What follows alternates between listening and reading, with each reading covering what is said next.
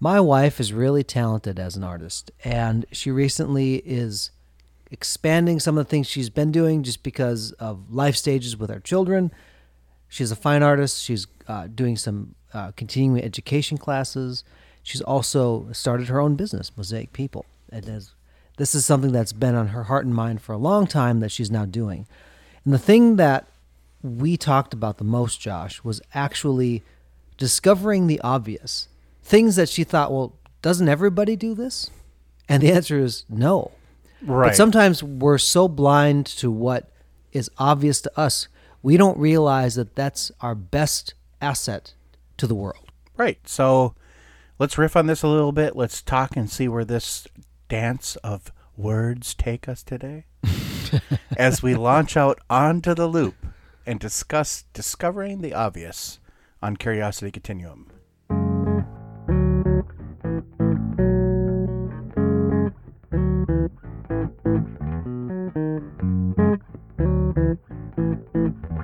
Hey everybody, this is Brian. And this is Josh. Welcome to Curiosity Continuum. Curiosity Continuum is a podcast and movement started by two lifelong friends whose mission is to guide you in a changing world by helping you level up your contextual awareness, collaboration, and problem-solving skills. Our conversations explore, examine, and reframe common practical topics to help you learn something new and apply what you already know in a new way. If you find these conversations helpful, please hit subscribe on your favorite podcast app and rate us so others can join the community. And you can always find us on CuriousContinuum.com and our social media accounts. Thanks for tuning in, and let's start the conversation. Okay, let's talk about our generation, the Gen X generation, for Josh and I. For those of you who don't know, that's the best generation ever.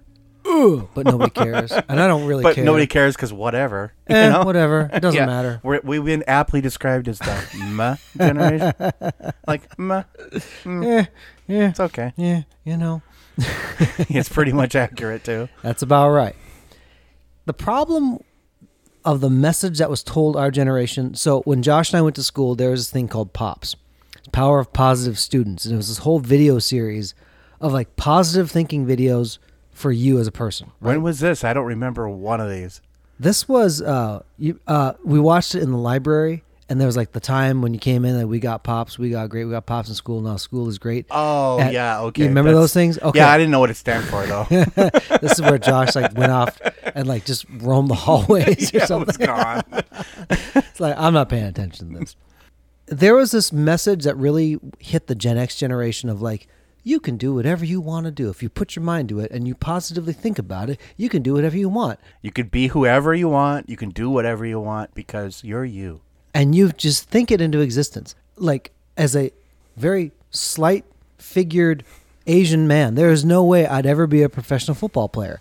There is just no way. No. I didn't have the natural skill. I did not have the ability, physical toughness. The ability or even like the... You didn't even want to do that. No, self-preservation kicked way in. Right. You know, when there's dudes that are like 250 pounds and 6'4", I'm like, I'm going to die if I get on that field. Right. Doesn't matter how positively I think about the situation. It's just not reality.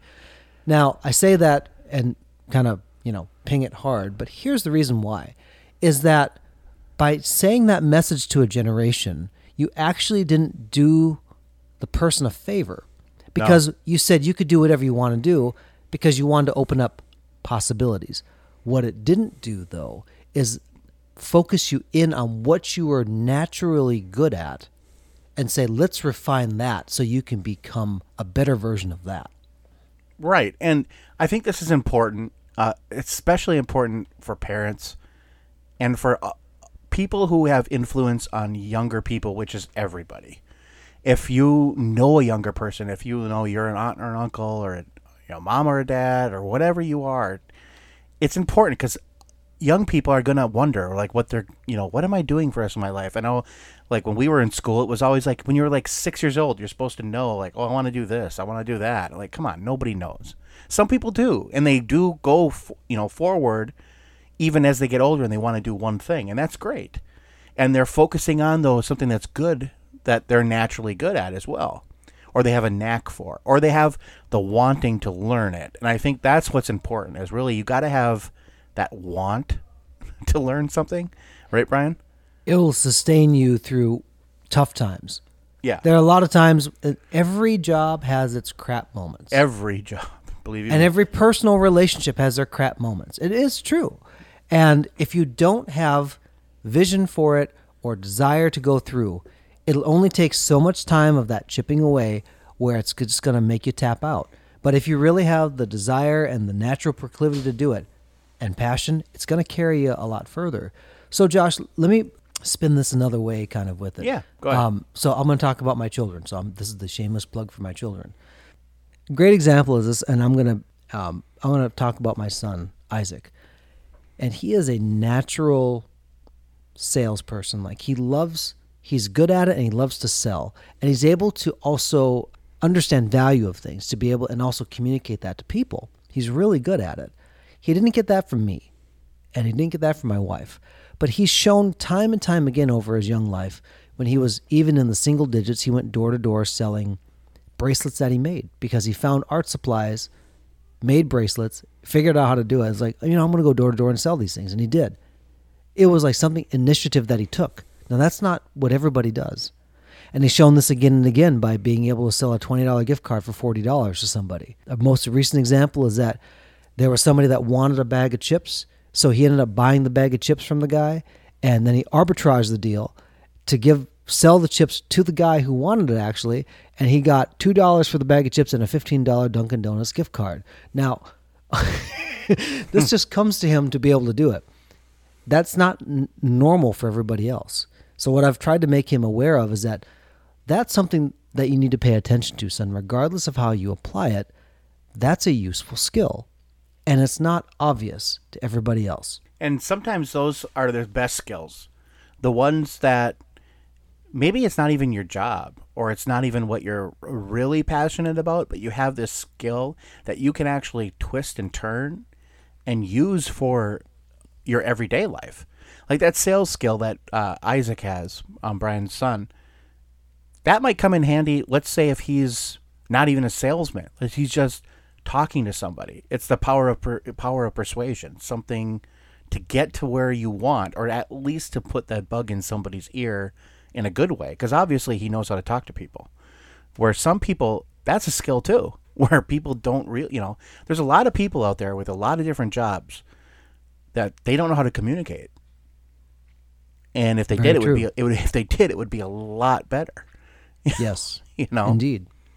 But in that too is that like people will take for granted what they know. Exactly, because you think everybody knows it, and that's. Whoop! Oh, sorry, Siri. But that is kind of the deal, right? Like that is finding what you're actually good at, and finding at what you have skills for is a big part of knowing who you are as a person too, right? Yes. And sometimes you realize it early. Sometimes you realize it later in life. It's always good to know. Right.